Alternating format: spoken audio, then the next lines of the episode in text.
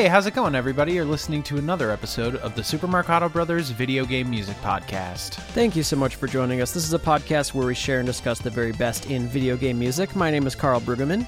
And I'm his brother, Will Brueggemann. Today on the podcast, we are looking at uh, several games from the Street Fighter series, particularly the subset of Street Fighter EX. Yes, there were three games uh, that we're going to be featuring today on this episode Street Fighter EX 1, 2, and 3. The first two were arcade and PS1 entries, and the third was a PS2 entry. This is a lot of really fun and cheesy fusion music, and it's going to be a really good time. I wanted to mention that we're recording this episode a little bit of an odd time uh, compared to what we usually do. Will just got off a pretty long schedule of classes, and, and, we're recording this at night. So this might be a little more of a casual, kind of brain fried episode, but the music is going to be nothing but bangers. Yeah, I think. And that's exactly what you know you'd want at the end of a long day. I think fusion music has a sort of nighttime quality to it I think a lot of game music can be really uh, enjoyed in those bleary hours you know, well into, you know, midnight, 1 a.m., 2 a.m. I mean, yeah. some of my favorite memories of MagFest playing arcade games until really late in the night or hearing video game music. Yep. Yeah, it's super, you know, you're tired, you're exhausted, it's in the wee hours of the morning. I think this music really comes alive in those hours. Yeah, we got to give a shout out to our good buddy Carlos. Um, he's one of the reasons why I decided to do this episode. It's actually been on my docket for a long time, but I know he's a big fan of this particular sub series, as well as the entire Street Fighter series. Uh, it's it's music that really reminds me of him. Um, there's quite a few tracks, maybe three or four on our episode that we have played on the podcast before, and they're classics. And there's going to be a lot of new classics today. I'm really excited. What do you say, Will? Should we just dive into some great fusion? Let's do it. What you guys heard was Spinning Bird Chun Li from Street Fighter EX. Now, if anyone's curious, the version of Street Fighter EX that we're playing today, it sounds really good. It's actually called Street Fighter EX Plus Alpha, and they actually were able to get more of a live band, kind of an arranged approach compared to the original arcade version. So that's what we're playing today. First game composed by Shinji Hosoe, Takayuki Aihara, and Ayako Saso. Let's move on to Rising Dragoon, which is Ryu from Street Fighter EX.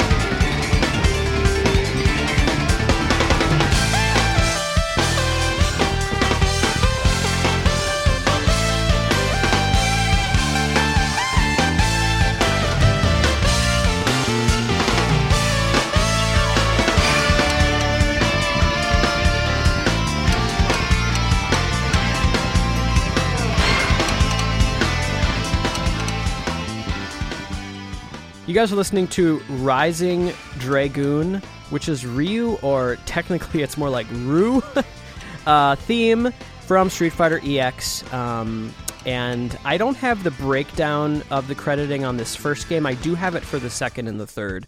Um, but yeah, we have uh, quite a few awesome composers. I think they were like ex Namco composers um, that they got to, to work on all three of these titles. I think the third game they did also bring in uh, Watanabe into the mix. But yeah, wonderful composers. What a sound! What an energy! I mean, getting the real performance um, is is a real treat. We're actually not going to get that fully for all of the titles today. So, uh, so yeah, it's a real treat, at least on this first one. Um, man, just coming out of the gate swinging. Yeah, absolutely. I really love the production. I love how cheesy it is. Frankly, I mean, like that's that's a particular. It's very '90s. The, the ample orchestra hits, the tasteless synth and digital reverb. It's actually like, it's something that um, I'd be jealous. I'm jealous of the ability to make something that sounds exactly like this because if I wanted to do this, I'd have to g- go out of my way to make it sound this 90s.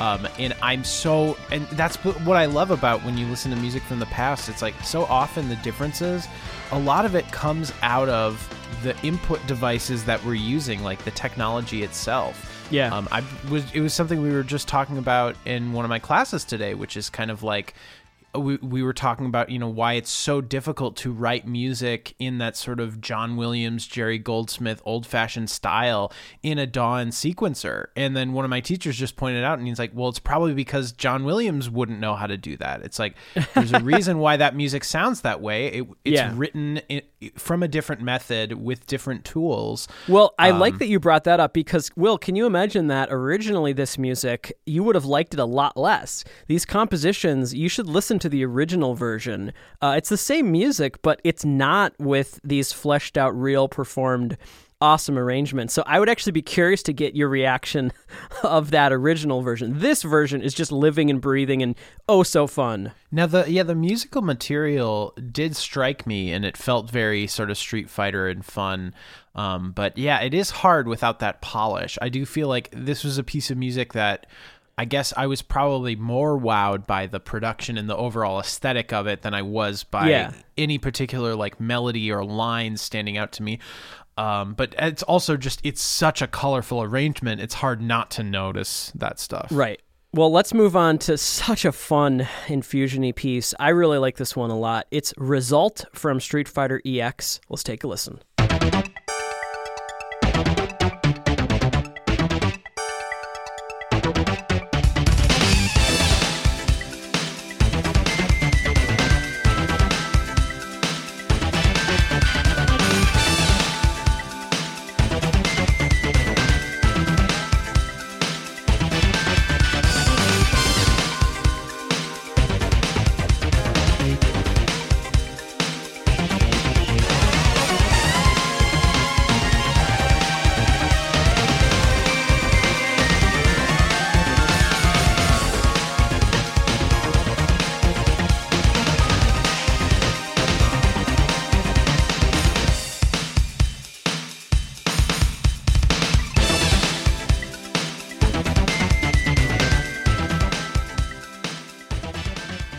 You guys listening to Result. Uh, this is from the version we're playing today of the first title is called Street Fighter EX Plus Alpha. And we're only focusing on three titles today, so we're able to get most of the great tunes from these games. There's a lot that we still aren't going to have time for, but I love this track. It's really funny, and it's actually a little bit more 80s um, than 90s. It's very synthy and twinkly, but I really like it. The groove is outstanding. Really good drums.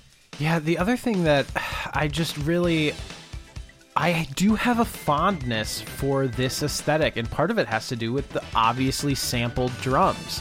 The Yeah. rearticulation of the same snare sample. There's something charming about it. There's a particular aesthetic, there's a punch to it, certainly, and a nostalgia that we have, I think, a Well, lot of I us from think- game music. It actually fits this composition and this this track perfectly. Like not all the tracks have live drum kit, and I'm glad. Like th- there's like you said, there's a charm to that kind of effect with at least with this track. I think it works perfectly for this result theme. Yeah, I, I musically there's a lot of richness here. The thing that Carl and I have been talking about, I feel like whenever the the tracks start playing, we, we each immediately have comments because the music is just so stylized. But you know, I, it's hard for me to imagine um, being in the mindset of someone, but I know that so many people would probably listen to this and they would absolutely hate it. They would hate everything about it. They'd hate the production, they'd hate the chords, they'd hate the energy, the vibe, the style. And it's like what's so interesting is that all of those things are exactly what I love about it. And I, I, I do think definitely music subjective. is so it is some of these things are arbitrary, some of it is very subjective that it's just like you kind of have to buy into it. it. It's it's like a lot of movies. Like I showed Emma um, for the first time uh, from Dusk to Dawn, which I know is just a really bizarre film and it it's like for people who like it it's exactly their cup of tea and it's not totally mine but it really was Emma's and I had a feeling she would really like it just that idea of like making such a stupid campy silly Yeah. kind of pulp movie but taking it so seriously for the whole first hour Well, what's cool is there's actually a lot of diversity in the Street Fighter EX series. Like a track like that, I, I absolutely agree that it's so cheesy. There's some people that would not be able to stomach that, but I think there's actually something for everyone, at least in one piece of music in this series. There, there Yeah. some some really great composition and actually quite a few different genres that are explored. Well, and I don't want to. I don't want it to be. I absolutely loved this track. I loved it from start to finish. Every. but I know I know what you're getting at. But Yeah, it's, like uh, part of what I love about it is the confidence. It's kind of like I view myself in some ways. I, I haven't thought about this before, but in some ways, as composers and musicians, we sort of belong to a, a club or a team, and there's different factions in that team. And some of the things that Carl and I really love and celebrate on this podcast, I feel like is sort of how we identify ourselves as a team. We like groove, we like melody, we like catchy, appealing um material songs that that sound like this Yeah. and so when i hear something that's so confidently in this aesthetic and it's clearly not operating even one toe in the world of like I want to do something sort of reserved and cool and tasteful. I don't know. The music is cool because of their confidence, you know. Well, that's something that carries across this entire series. There's a lot of confidence and really great composition, great performance, great arrangement. I'm so excited to keep going. Uh, the next one is just such a fun, fun tune. This is it's called Sakura Mankai, which is Hokuto's theme again from Street Fighter EX. Here we go.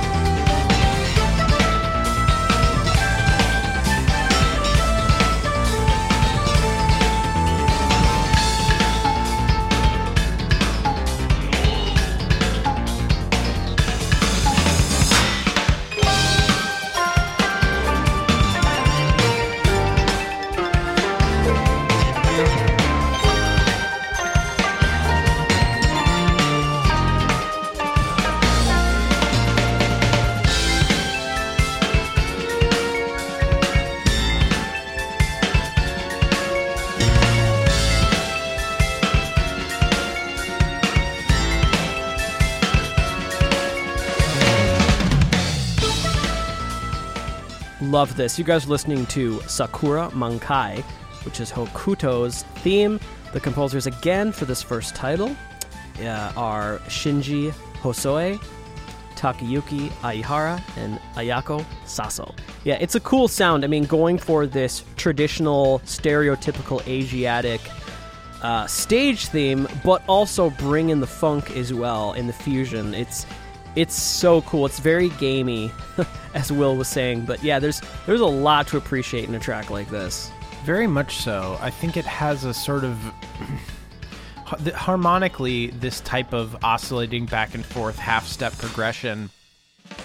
There's a particular brand of spice, a sort of like I don't know, a piquant quality that it is it's very particular and I have so much association because of games just with so many particular uh, genres and styles from game music. Well, you know what you know what I like about this progression is there's a darkness to it, surely, but because you kind of get used to it, there's also a comfort to it. It's not like super creepy. I think there's a reason, certainly, it, it crops up because it's a very simple gesture and it's a very simple way to both have a very long form because it's so cyclical. There, there's that sort of ambiguity of tonality when you're just moving back and forth between two sort of equivalent chords or basically they're a half step apart, you can't really identify a functional position in it other than maybe like I guess if you're going from like a minor one chord to a major flat two chord, you could think of that as almost like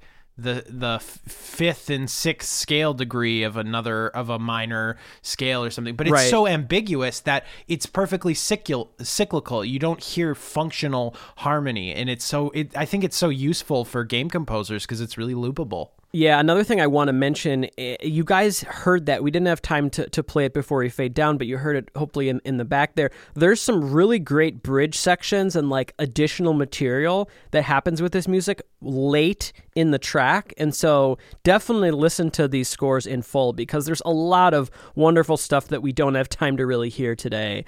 Uh, all right, it is now time, very early in our episode, to move on to this week's track of the week. Kind of an odd placement, but it makes sense because we're starting off with this first game. This is my favorite track in the series. It's one of my favorite PS1 tracks of all time, if I'm going to call it that. It's just such a unique piece of music. It's a true banger. We're going to try to give this a little bit longer than we typically do, just because it kind of really goes on a journey. This is Strange Sunset, which is Guile's theme. Here we go.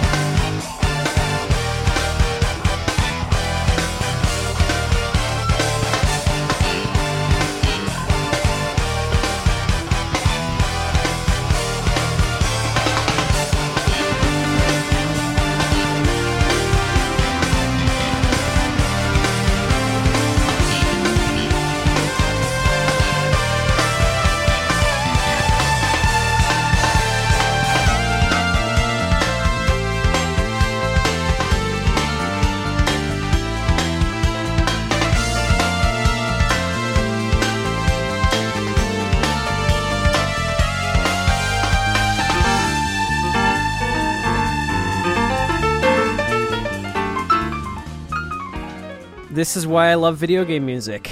This is one of the tracks that I could show to someone if they really didn't get it. Um, it's incredible. This is one of my favorite pieces of VGM. It is an all time classic, and one of the reasons I wanted to do this episode is because I was going through um, different series.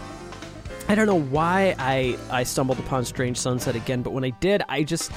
It made me realize how much I love this. And We've sung the praises of this track at least once before, so I've been familiar with it for years, but it just is a classic. I mean, the fact that it starts out with that swing, like that fusion swing, but then going into the rock groove. Such an incredible groove there, and just the yeah. synth lines, so devious. Oh, video game music is so cool. I mean, we just have to embrace that. There's things stylistically that happen in games that happen uh, very few other places. I don't want to say yeah. nowhere else, but it's like th- this particular combination of melodic and really intricately written, groovy and appealing instrumental, like pop, jazz fusion. Yeah. People always want to say jazz fusion, and there are clearly amazing jazz fusion bands, but the particular balance of elements is different. I say oh for the God, most part yeah. in games, and it, there's nothing quite like a great piece of game music, and something like this shows you that, you know, it, it, it inspires us that it's like the game music sound isn't just that cute little innocent nostalgic thing from our childhood it's really sophisticated and it it employs um a pretty advanced harmonic palette a very advanced rhythmic palette and in terms of sonority and in production but it's just again i feel like so many musical genres you know there's there's more in common than there is different so the devil's in the mm-hmm. details you know it's like what makes yeah. this gamey is a very particular set of things and it's not necessarily that it's totally different from other types of music but it's just about the balance the combination and the uh the motivation behind why How this compact it is you know you have to fit so much you have to jam so much in three minutes uh, yeah. And then the reason why I chose this for track of the week also is I think it is the best showcase of the real performance in this series. I mean, I'm hearing this. Part of what makes it so special is the really great jazz and then funk and then rock performance of these instrumentalists. I mean, that really comes to life on this one. But yeah, such a unique piece of music. We're not talking today very much about context in game. We're just talking about the music, but this is almost too good, too crazy for, I don't know, a Street Fighter theme. It kind of blows my mind. Um, but in any case, yeah, there you go, folks. Strange Sunset. Uh, let's move on. The next track we have, we only have two more from EX before we move on. This is called Garnet Sky, which is Jack, the theme of Jack. I don't know that character. Anyway, here we go.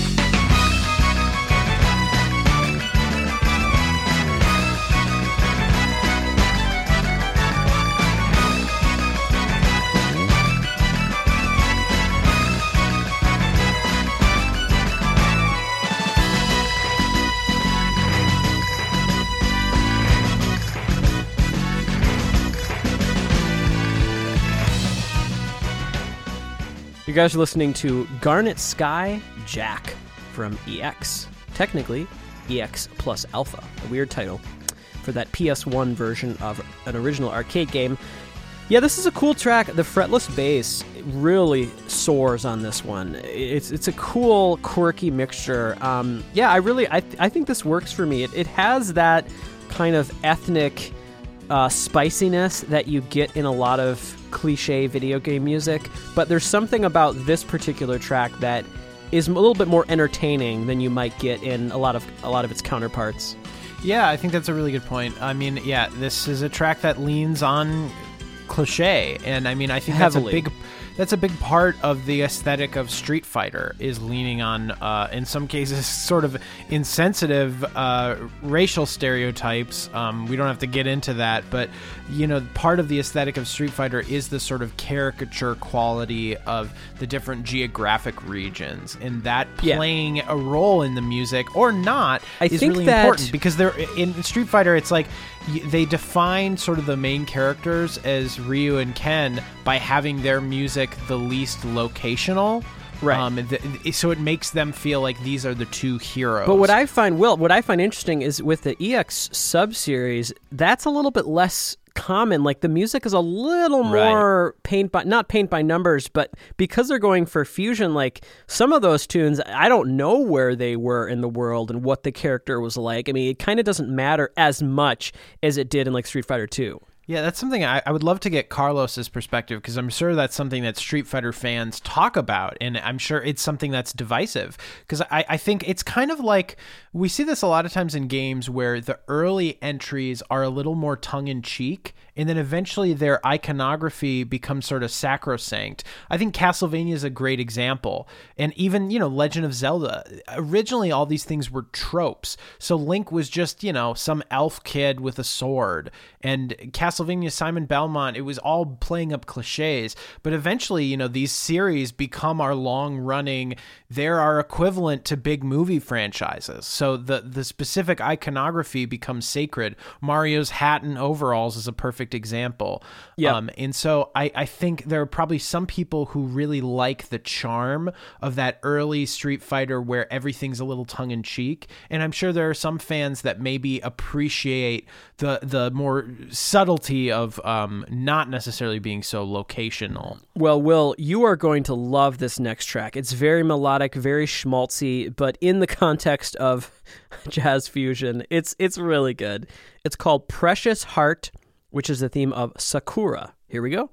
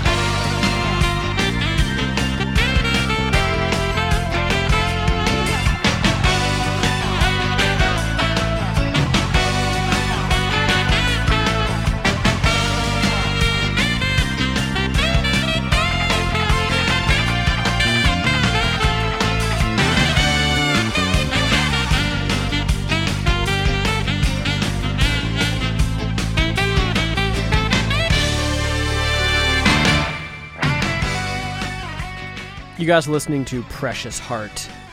It feels like a classic. It's just really emotional and going all out on the cheesiness, I guess I'll say, but it's so charming, so appealing. It's cool to get the sax taking the lead on this track. It's not the norm um, for this series. And this is an interesting one to, to kind of close our time today with the first entry uh, in the series. This is a, to me, this is a standout track absolutely a standout. A, a, very killer melody. I'm again, I'm always honored, Carl, whenever you say like you're gonna like this one because you usually are spot on. Which I, I don't know. Maybe I should be insulted that you know me so well, but the thing that I love about this how is could I not always, know you so well? You always say that to a track that's like really uh, very melodic. melodically well crafted, like a, a, sort of predictable form, but you can tell, you know, they got out the eraser, they got out the pencil. It, it's like it has that sort of like it's very precise in, with its repetition, with its shape, and I do really I don't know, I appreciate maybe the craftsmanship, but it also just moves me. I find yeah. phrases like this really appealing. What's so funny about this is, with all that being said, this track is like on the verge of almost being too saccharine for me. Oh and yeah, part of it too. is like just with the, kind of made me saxophone doing these it. gestures.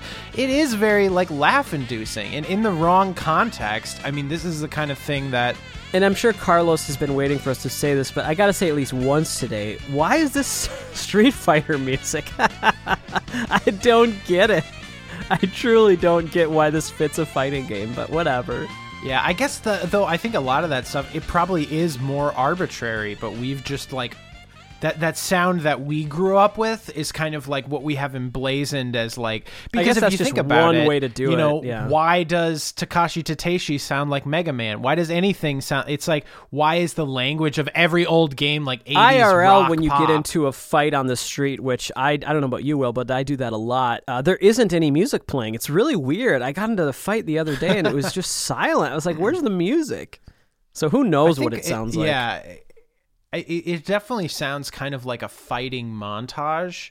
It's like the Yeah. Japanese colorful version of like the the montage scene. But I think it's just That's true. yeah, it- it's fun. t- it's always charming to me to hear real instruments playing such game gamey gestures, melodies that are like the most video game thing I could think of. Today the music is very gamey. Because I, I always get told, I mean, I'm sure you do too. I mean, I feel like more of your stuff is explicitly for games, but I'm always told this sounds like video games. I Oh, feel like yeah, yeah, everything the I write, people always I say can't that to escape that. And that's Yeah. okay. Badge of honor. Well, we're going to move on to Street Fighter EX2. And I think compositionally, this might have some of my highlights in the series. There's a bit of performance here and there, but it's not not nearly as much um, as that Street Fighter EX plus Alpha that we heard. So it's going to be a little bit of a different sound, but we're going to move on in any case.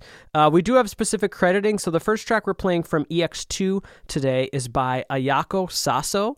It's called White Field. Here we go.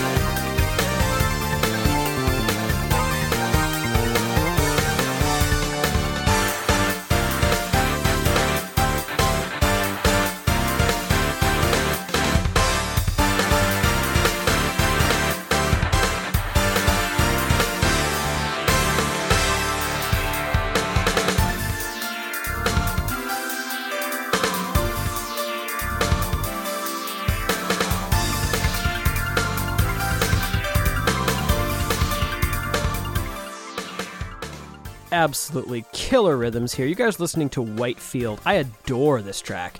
It's from Street Fighter EX2. I will say, if there was a version that had as much real performance as some of that plus alpha uh, that we heard from the first game, this could have been a track of the week contender for me. This is composed by Ayako Saso. We have the specific crediting for this game.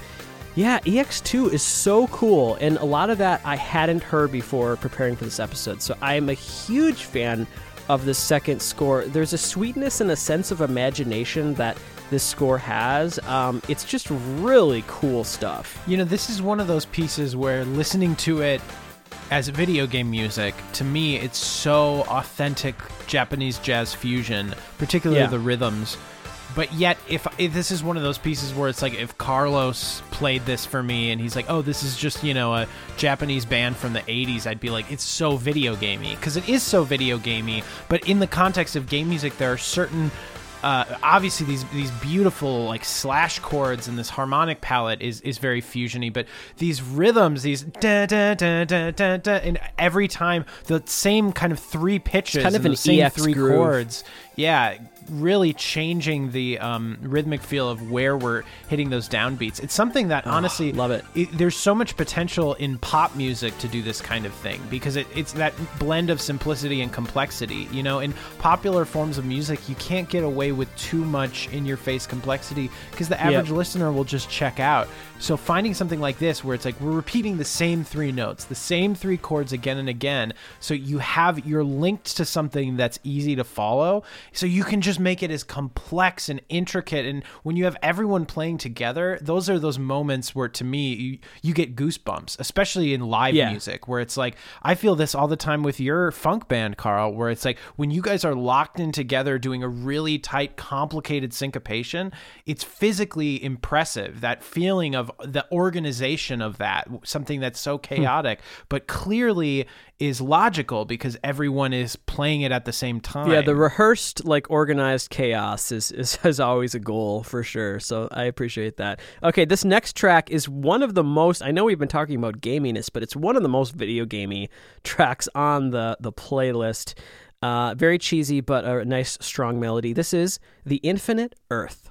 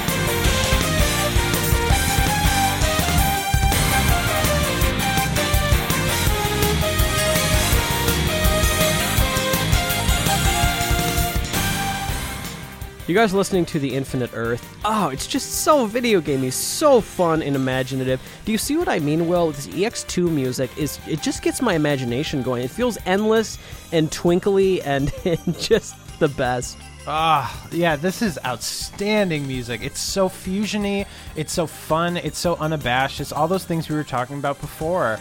Uh, again, the, the, some of the best video game music, it's kind of like a person who is so comfortable in their own skin that they're physically attractive to you. That it's like they're so not worried about what you think that you find yourself drawn to them. And I mean, this is how I feel about my fiance. This is how I feel about Emma, where it's like she so doesn't kowtow or acquiesce to like what people expect from her that I just find it so appealing to be around someone who's that just like I don't know, vivacious and of their own beats to their own drum. And mm-hmm. great game music is like that, where it's just like it's so not concerned with being cool that it's the coolest freaking thing ever because the music is so bubbly and colorful. And it's it wants you to like it certainly because it's it's written with so much heart and craft but it doesn't feel insecure it feels like it's just sharing pure joy I didn't mention, but you guys are hearing guitar. There's a shredding guitar solo in this track, and so that's what I was saying about EX2 is that there is some performance. Now,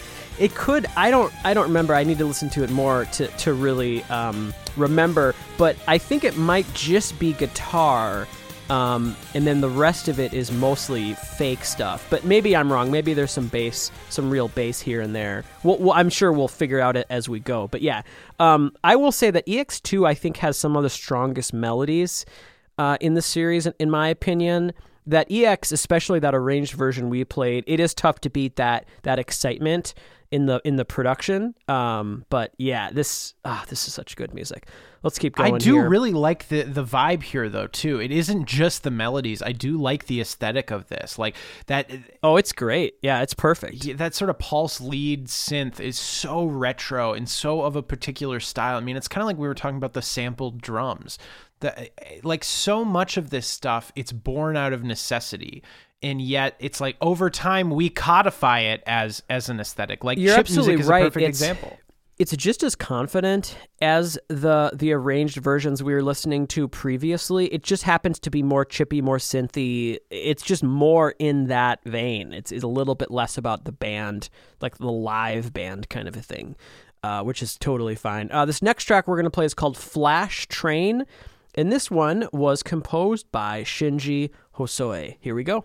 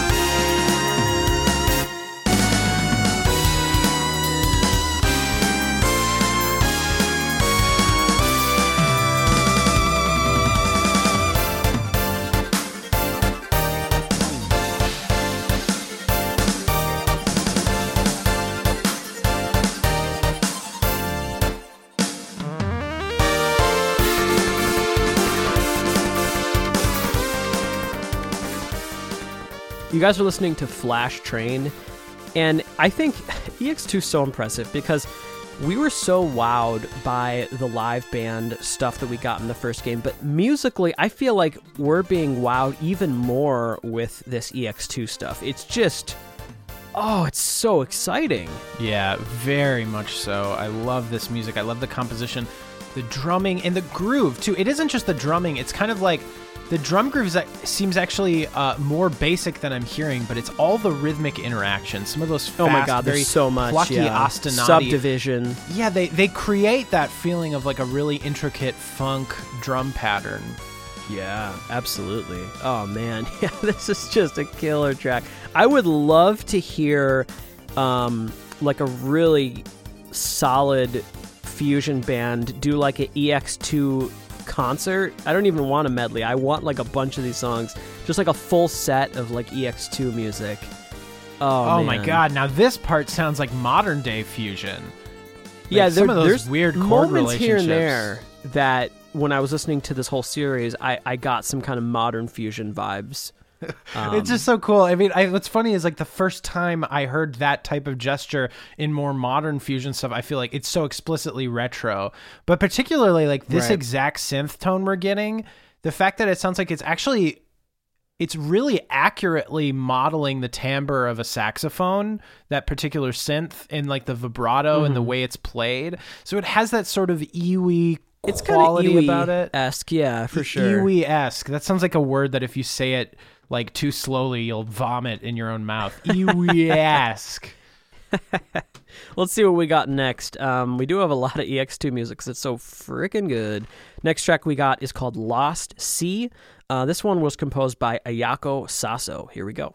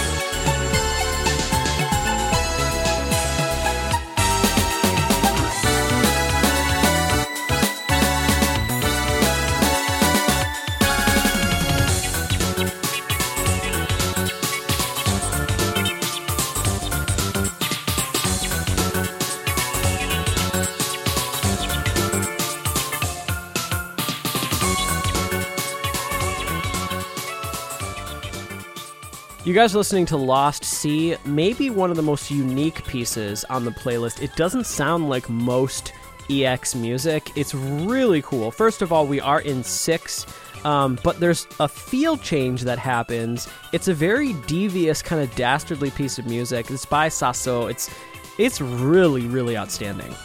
I absolutely love this. I mean, we've talked about confidence today, but something that feels very affirming to me is I was telling Carl, like, I, I have an insecurity about my own music, which is that I feel like sometimes I.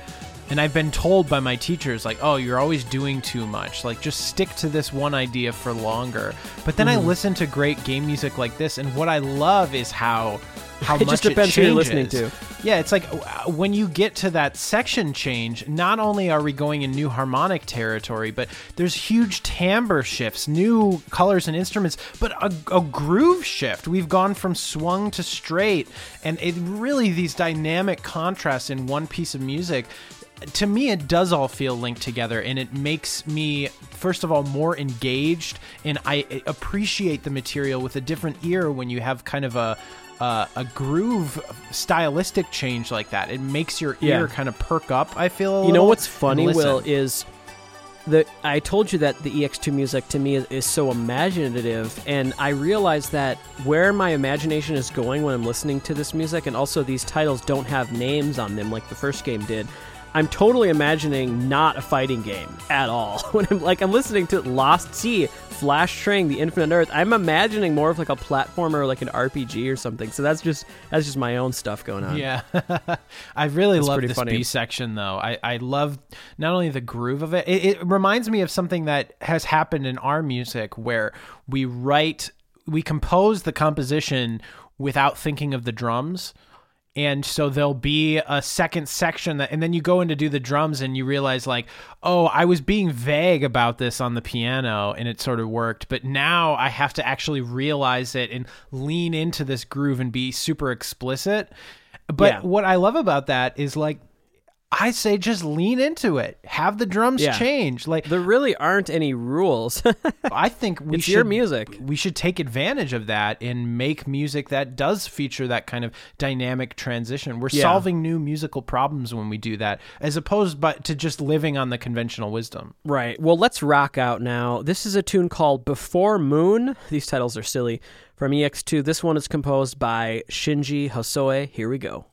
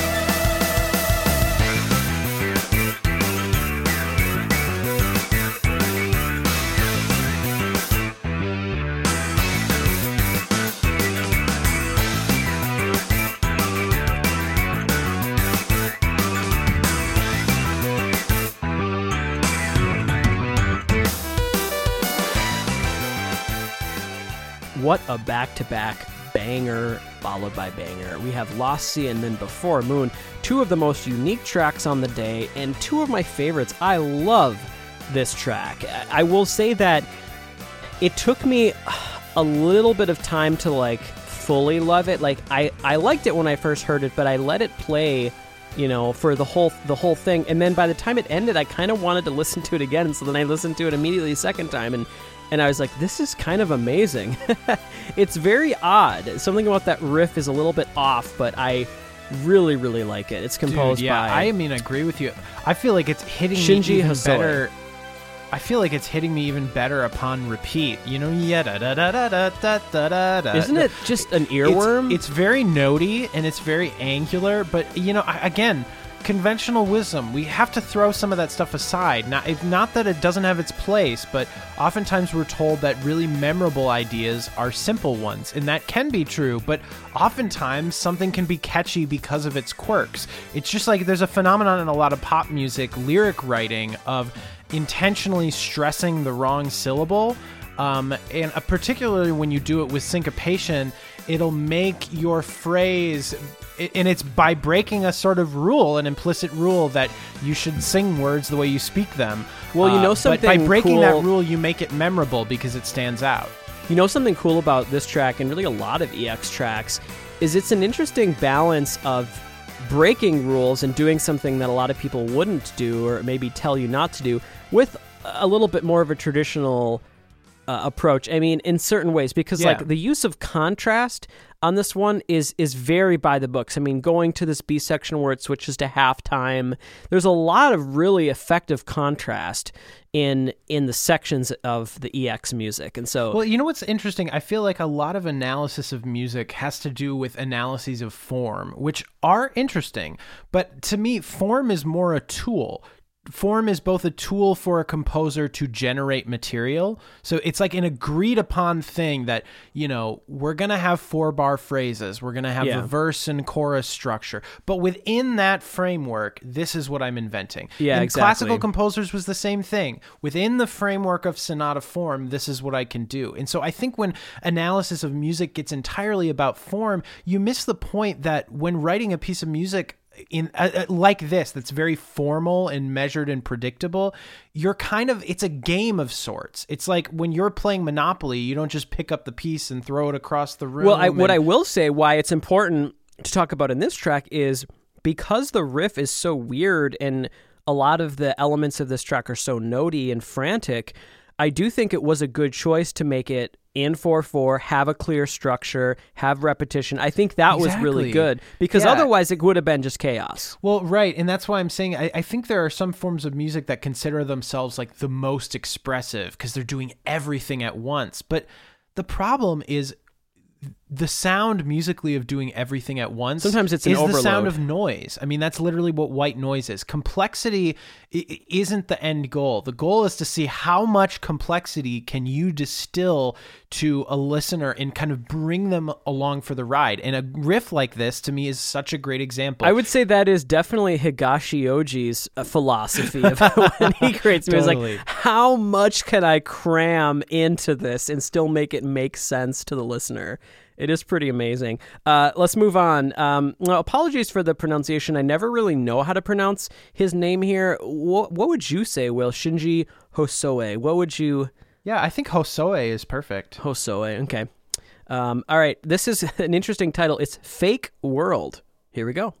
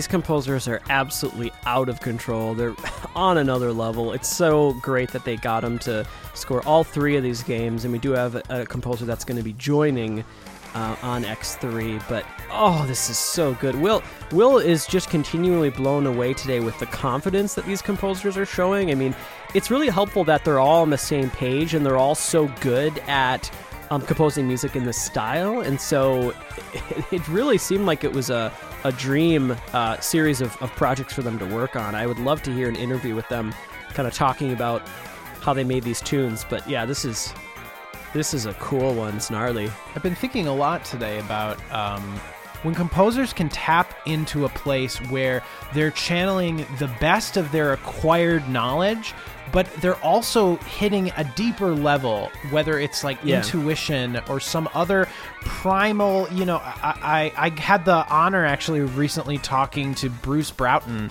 uh, legendary composer. We've sung his praises on the podcast before, but he said something interesting, which is that uh, he finds the most productive hours for writing music are either right away in the morning or really late at night because it's that moment where you're sort of in between the dream state and the awake state state that you're not so consciously judging your own material as it's Yeah. coming out. You know, jazz pianists have talked about that where it's like once I got out of my own way and I stopped judging what I was playing, I got a lot more free. And that's that sort of space that that, you know, zone of they call it I think the zone of proximal development or whatever, but uh that that sort of area of where your mind is like a sponge and you're Yeah, there's a lot of ways to do that. I mean, I, I definitely wouldn't suggest um, overall working or, or, or making music while like intoxicated. But I did remember one time I had a couple glasses of wine and I was just feeling very loose and very free. And I just went on the piano and I came up with something really cool that. I don't know if I would have come up with the same thing. Bec- like you said, I did. I didn't have that judgment, and I was just, I was just having fun and, and just kind of Well, jamming. well, that's a good point, Carl. And I feel like what it shows is that says more about us than it says about the substances. You know, because we all find little tricks to get into that place, but really the the lesson to be learned is don't judge the material before you've put it down. And it's Yeah. also it's not your place as an artist to be your own art critic. Insofar as like it's your job to make the best thing possible. So if the judgment is constructive, that's one thing. But sometimes I think you know the cause of something like writer's Well, I know block. that can be a real problem for a lot of people that leads them to never really write a lot of music or Yeah. finish a lot of music is they're just maybe too critical of themselves. Where it's like, really, just just finish the song, and it doesn't have to be your masterpiece. It can just be a song that you finished, and you can always move on to to another song. it's kind of my my approach. Yeah. Um, but yeah, let's move on to Street Fighter EX three, and this was an interesting uh, title because when I looked it up, it wasn't originally released for the arcade. It was just released for the PS2. It was, I think, a launch game. It came out in 2000. Very early PS2 game here. And we have a lot of the same composers returning, but we also have uh, Yasuhisa Watanabe joining the mix. And what a great composer he is. We're going to start things off with a tune called Ancient Zone. And this one was composed by Takayuki Aihara. Here we go.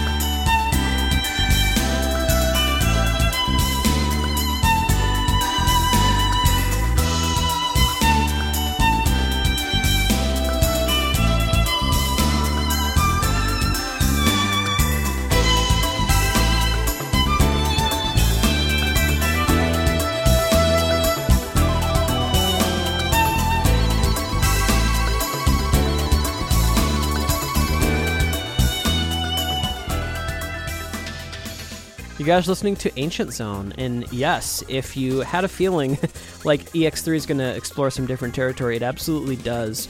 Particularly in some of the pieces that we don't have time for today, I definitely recommend listening to the whole thing. Um, it's kind of a different score. It's probably my least favorite out of the three, but there are some real standouts for sure, and so really glad. Hopefully, we get to, to feature most of those from EX3 today. This this is cool. It's very pretty.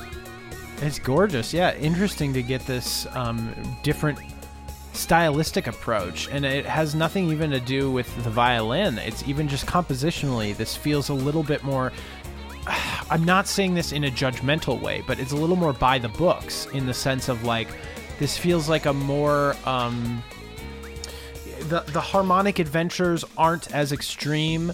The rhythmic groove is a bit more predictable, but these There's are some, like, things. I mean, weird We're not saying that stuff more, happening. Yeah, more complex doesn't necessarily equal better. This is an excellent piece of music with a gorgeous melody. Yeah, I think where um, where Aihara decided to get weird was some of those textural colors and synth sound effects, just weird like those kind of weird wet colors. Um, that's kind of maybe the weirdest thing about this piece.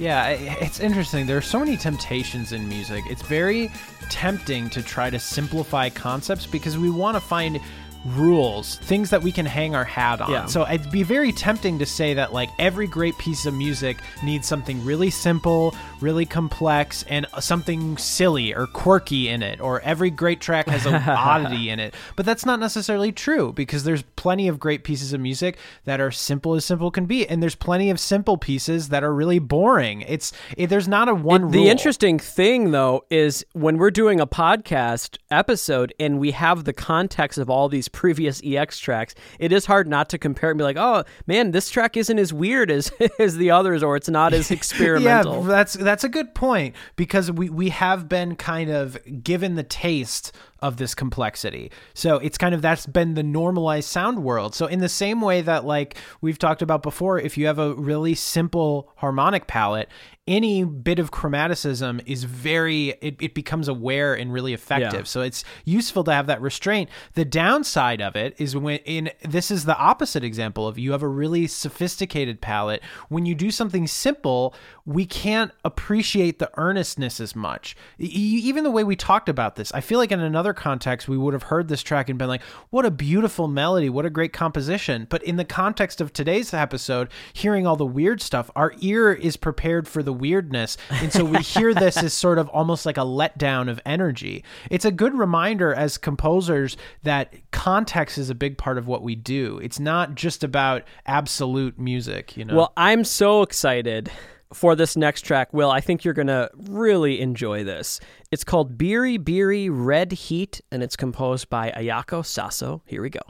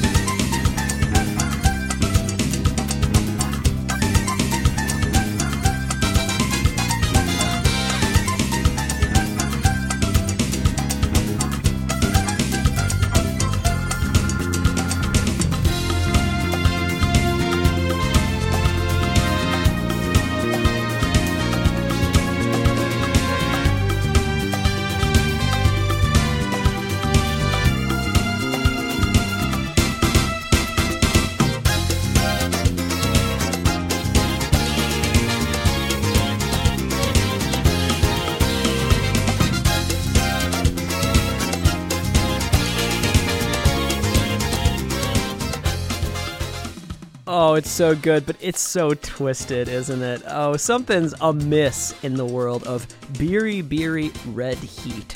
I'd love to know the context, Carlos. This is from EX3. Uh, it's composed by Ayako Saso.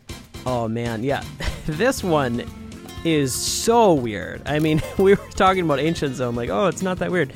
This one changes like every few measures. It kind of can't really decide what piece it is, and that's kind of what's really charming about it. yeah, it it feels like a lot of game music thrown into a blender. Um, that sounds really yeah. judgy and negative, but I don't mean it entirely negatively. I don't mean it entirely positively either. So I'm trying to figure out what I mean. It's a weird track. I it really works for me. I, I, I think there's a comedic quality to it. Yeah, I think that's true. I mean, again, you do have to admire the confidence here. And part of that confidence means you're going to go up to the the edge, the line of saccharine, and not only are you going to cross it, you're going to throw a freaking beach party on the other side of the the line. It's like you're so past the point of flirting with cheesy yeah. that you're just it's cheesy. It's it's fully cheesy, but it's like whether it's aware of that and embracing it or unaware of that, it's just so cool and it's like the confidence well, is so and charming. I'm glad you I'm glad you said that, Will. This music's very cheesy. The um, basically everything on our playlist. But what I love about the Street Fighter EX music is it's not textbook. You know, it's like Yeah. there's elements here that some people might raise their their nose at, but some of the things that are happening here, I would never expect, and they don't remind me of other music of any kind. And so Dude, it's very that's such a good surprising, bold music too.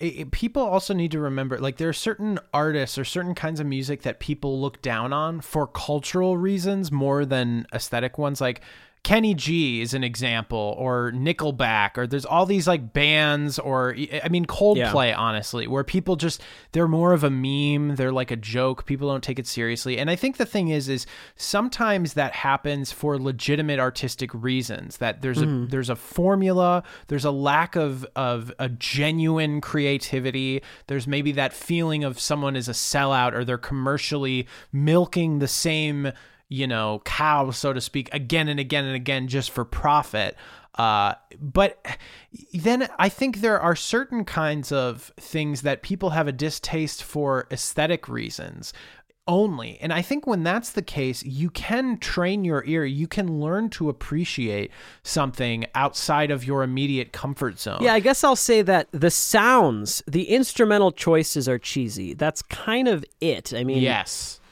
Yeah, the music the music is very uh, well crafted and well composed and super Indeed. inventive. This next track is such a banger. One of the best tracks of the whole series. It's composed by Yasuhisa Watanabe. It's Harem Beat.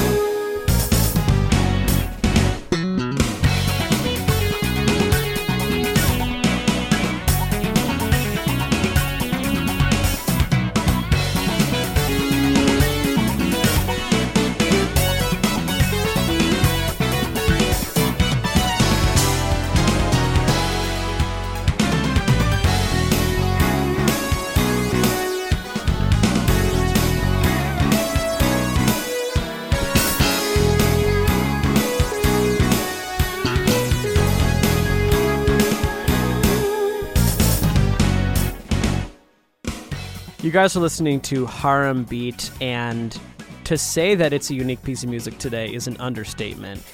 It's so cool, and that's because it's coming from the mind of Yasuhisa Watanabe, known as Yak. Um, there was an old Mercado radio episode that was a spotlight on this composer. He's really, really good. Really unique, though, and just kind of crazy. I mean, a lot of this music is crazy, but this is on another level. This is amazing, amazing fusion. Yeah, absolutely. This is phenomenal.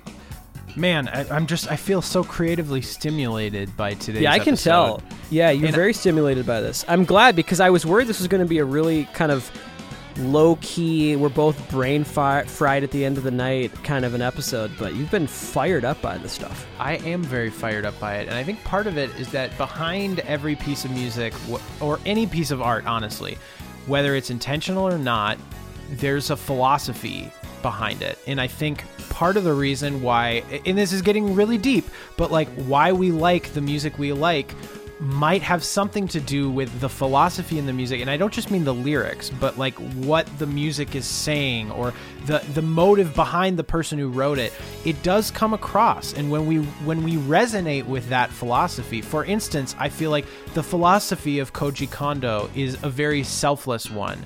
It's a very much like the music is first the idea and the end result. He's bringing the listener very generously along by having a simple accessible tune that's unpretentious pretentious. Yeah. It's not about showing off his creative genius. So, but it's using his genius to support something like that. Uh, so there's a philosophy in there. In the same way that the philosophy in this is about creativity, it's about spontaneity, it's about taking chances, and it's about exuberance, a sort of flamboyant, colorful love of sound, love of music, harmony, melody, groove, all of it, production, and just cranked up to 11. And there's a philosophy in that Yeah. that I find really appealing and very inspiring because I think if we all were to approach the kind of whatever subgenre, whatever type of music we make, if we all would approach it with this kind of energy, I think our music would be 500 times better. Totally agree.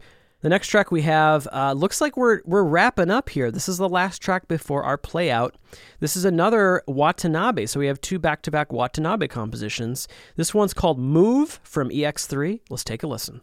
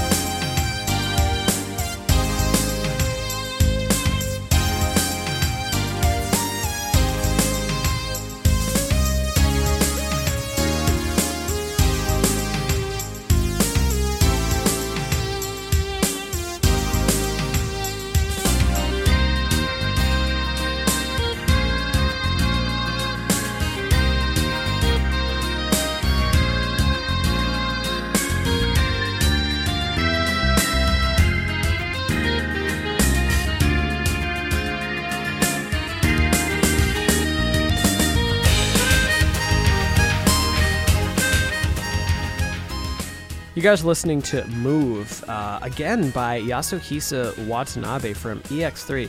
Wow, I mean, to say that we're impressed with this series is understatement. It's been really flooring to both of us.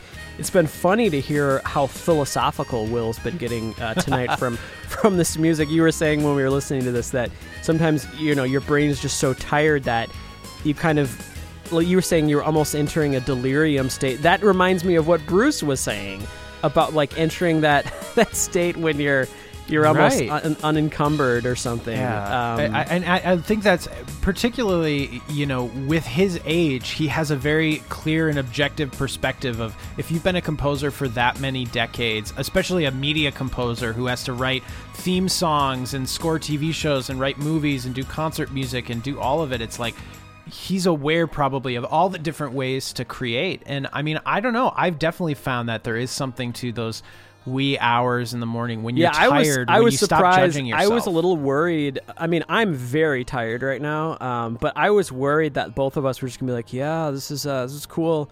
Uh, what what do we got next?" You know, but like the music is just so good that it really fires us up. I feel It like we're gonna have a come we're gonna have a come down. Like after we press stop, we're just gonna I'll completely literally crash. faint and face plant into the wood floors. Well, guys, we better get this out here.